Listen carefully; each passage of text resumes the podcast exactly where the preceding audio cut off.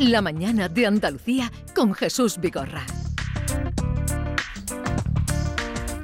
Seguro que ustedes han tenido la experiencia de gustosa experiencia y celebrada de comer en algún momento buen jamón y de comprobar cómo cuando está eh, la loncha bien cortada sabe mejor, incluso, ¿verdad? Hombre, es que no hay color.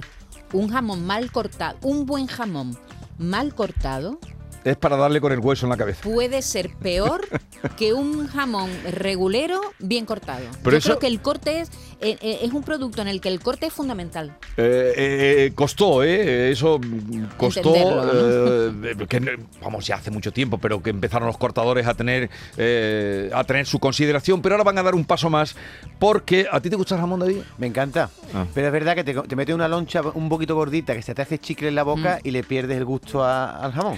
Pues ahora eh, la Academia Española del Jamón quiere que el cortador tenga su cualificación académica. Vamos a hablar con Sergio Bellido, que es presidente de la Academia Española del Jamón. Señor Bellido, buenos días. Buenos días, Jesús. Eh, ¿Cómo van a conseguir ustedes que eh, en el mercado laboral y en el mercado de trabajo eh, tenga esa calificación de cortador, mm, calificación académica pretenden ustedes, ¿no? Para los cortadores de jamón. Bueno, a ver, eh, esto ha sido un camino bastante largo hasta llegar ahora mismo donde nos encontramos, que es por fin el Instituto de Cualificaciones Profesionales de, España, pues ya ve con buenos ojos el crear un título, o sea, es un grado un- un certificado profesional o un grado un grado formativo, un ciclo formativo donde realmente el, el cortador de jamón reciba pues los conocimientos que realmente debe de tener. O sea, antes siempre, como todos sabemos, en España un cortador es un maestro cortador, todos tenemos a los cortadores como maestros cortadores, salimos de España y somos maestros cortadores, pero no tenemos nada arreglado. O sea, simplemente hemos recibido de nuestros padres, madres, en mi caso, y de muchos compañeros, hemos recibido esos conocimientos, que son unos cono- conocimientos empíricos, y realmente ahora lo que pretendemos es que, pues por fin, haya algo que regule un poco la situación de los cortadores y la formación. Porque claro, hay muchos cortadores que hacemos cosas y no tenemos esos conocimientos en, en un principio decimos o creemos que tenemos. ¿Vale? Entonces un poco eh, regularizar la situación de los cortadores. Esto no significa que, que, bueno, hay magníficos profesionales que no van a- que no necesitan un- una titulación, por supuesto, Sí. pero pero claro que es como yo siempre pongo el símil de los cocineros, ¿verdad? Cuando entraron las escuelas de hostelería. Hay quien tiene un bar que no ha ido nunca a una escuela de hostelería y triunfa. Pero si quieres estar en una estrella Michelin necesitas tener con unos conocimientos de una técnica y demás. Pero además, si quieres estar en un, por ejemplo, en un ente público como puede ser un colegio público, una guardería, un hospital, además necesitas otros conocimientos, ¿verdad? Que ya necesitas saber de calorías, de preparar unos menús concretos para un determinado público, etc. Quiero decir con esto que con los cortadores pretendemos lo mismo, es tener algo que realmente nos haga maestros cortadores con respecto a lo que no lo son. Y, y se, sobre plantea la el- la- se plantea la posibilidad que sea, por ejemplo, un grado medio de formación profesional. ¿Ese es el camino? Exactamente. Aquí vamos a ver, lo que pretendemos son, o sea, hemos abierto muchas vías. Y además que además esta decisión no la tomamos nosotros, esta decisión la va a tomar el Instituto de Cualificaciones, que al final es donde nos van a encajar. Lo que no creemos, por ejemplo, no vemos que sea normal es que, eh, como bien habéis dicho, el jamón, siendo un producto estrella de la gastronomía española, Sí. resulta de que en todas las escuelas de hostelería no haya una materia que se llame jamón de España, por ejemplo. Claro. Entonces, es importante, ¿no? Pues, y ya le digo, que sobre todo cuando salimos de España, pues, hoy en día con la, globalización, ¿no? En, en mi caso, yo trabajo para Interpol, la Interprofesional de Cerdo de Capablanca, y viajamos por España, por el mundo entero haciendo la promoción del jamón de cerdo de Capablanca de España. Claro, ¿qué pasa? Porque ahí te encuentras, vas a Japón, China, Corea, en Argentina, donde vayamos, siempre nos encontramos cortadores de allí pero claro, con muy poca base y muy Sí. poco conocimiento. Entonces, aquí lo que pretendemos es que tengamos ese certificado, por, por decirlo de algún modo, porque claro, todavía no está, no está encuadrado dentro, pero que sí que realmente tengamos ya un título que nos, nos avale como esos maestros cortadores que realmente somos. ¿Y, y cuándo mm, creen ustedes que se pueda conseguir? Porque cortadores los hay y muy buenos, los vemos ya, eh, antes no había, pero ahora los hay muy buenos. Incluso ya restaurantes de categoría o eventos traen el cortador especializado, ¿no? Como el venenciador cuando va a escanciar el vino.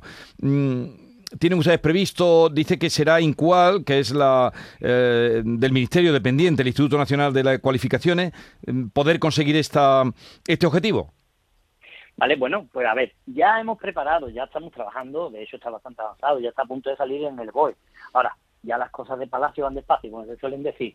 Así que aquí ya hemos dado el paso el grande, es que acepten realmente esto ya en el Ministerio, porque además ha habido varios intentos por parte de varios compañeros en años anteriores a nosotros y no, no llegaron a buen puerto. Ya. Hoy en día ya, ya hoy es una realidad simplemente porque ya está, ya le digo, ya pasa al contraste externo, que es denominaciones de origen, interprofesionales, empresas del sector, que le han pasado los, más o menos el contenido que va a llevar el curso y demás, porque claro, esto también tiene que seguir una metodología, Sí. no es decir que los contadores lleguemos y digamos, venga, pues esto lo creo porque yo lo creo y punto, sino ahora después tenemos que ponerlo para que realmente esto llegue a que esté dentro del sistema educativo que va a tener España, en este caso el sistema de la formación Profesional. profesional, exactamente. Y además, eh, en fin, que, que hay muchos trabajando en esto y esta es bien pagado. ¿eh? Eh, Sergio, para los que no tenemos ni idea, vamos, yo el curso no lo voy a hacer, pero yo soy un gran consumidor de jamón. De vez en cuando tengo un jamón en casa y quedo fatal con mis invitados. Un par de consejitos para no quedar tan malamente como yo quedo, para Ya- cortar el jamón.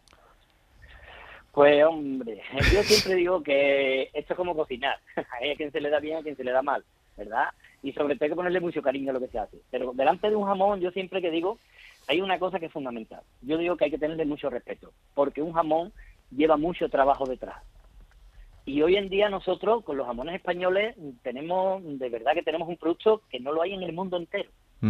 Entonces, mm, cuando nos pongamos, tratarlo bien, tener unas herramientas bien afiladas e intentando hacerlo más fino en este caso, porque tampoco, tampoco es real que la finura sea extrema a la hora de cortar. Tiene que tener también su que tenga cuando te lo echas a la boca que tenga esa hombre ese- que podamos masticar un poco que no se deshaga tampoco que no se deshaga. Son varias cosas. La loncha de todos modos tiene que ser como una tarjeta de visita. Ya está. Y esta es la idea. Y que entre todo el ancho de la pieza.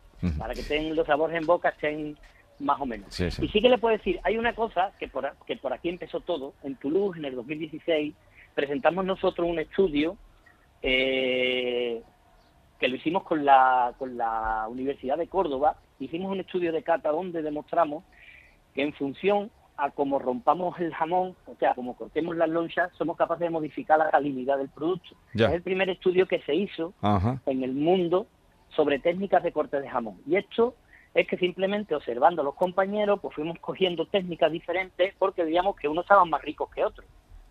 Entonces, claro, claro, estos son conocimientos empíricos que tenemos los cortadores y que realmente no sabemos por qué sucede. Y ahora nos fuimos a la universidad y ellos nos organizaron todo esto. Y todo, o sea, no, nos pusieron en orden todas nuestras ideas y demostramos que independientemente del perfil de cortador, porque en este caso fue una mujer y un hombre, zurda y diestro, porque a la vez atacan de diferente ángulo y de diferente postura. Y además ejercen diferente presión, ser hombre y mujer. Bueno, pues se demostró que no había diferencia entre cortadores, pero sí entre las técnicas que utilizaban. Ya. Y sí que se modifican esos sabores. Sí. O sea que fíjense si es importante Sí. esa formación que estamos planteando. Desde, desde luego que sí. Eh, gracias, Sergio Bellido. Ánimo en su empeño de calificar un trabajo tan eh, artesanal y tan extraordinario como presidente de la Academia Española del Jamón. Un saludo y buenos días. Ya nos ha dejado usted, nos ha despertado el apetito.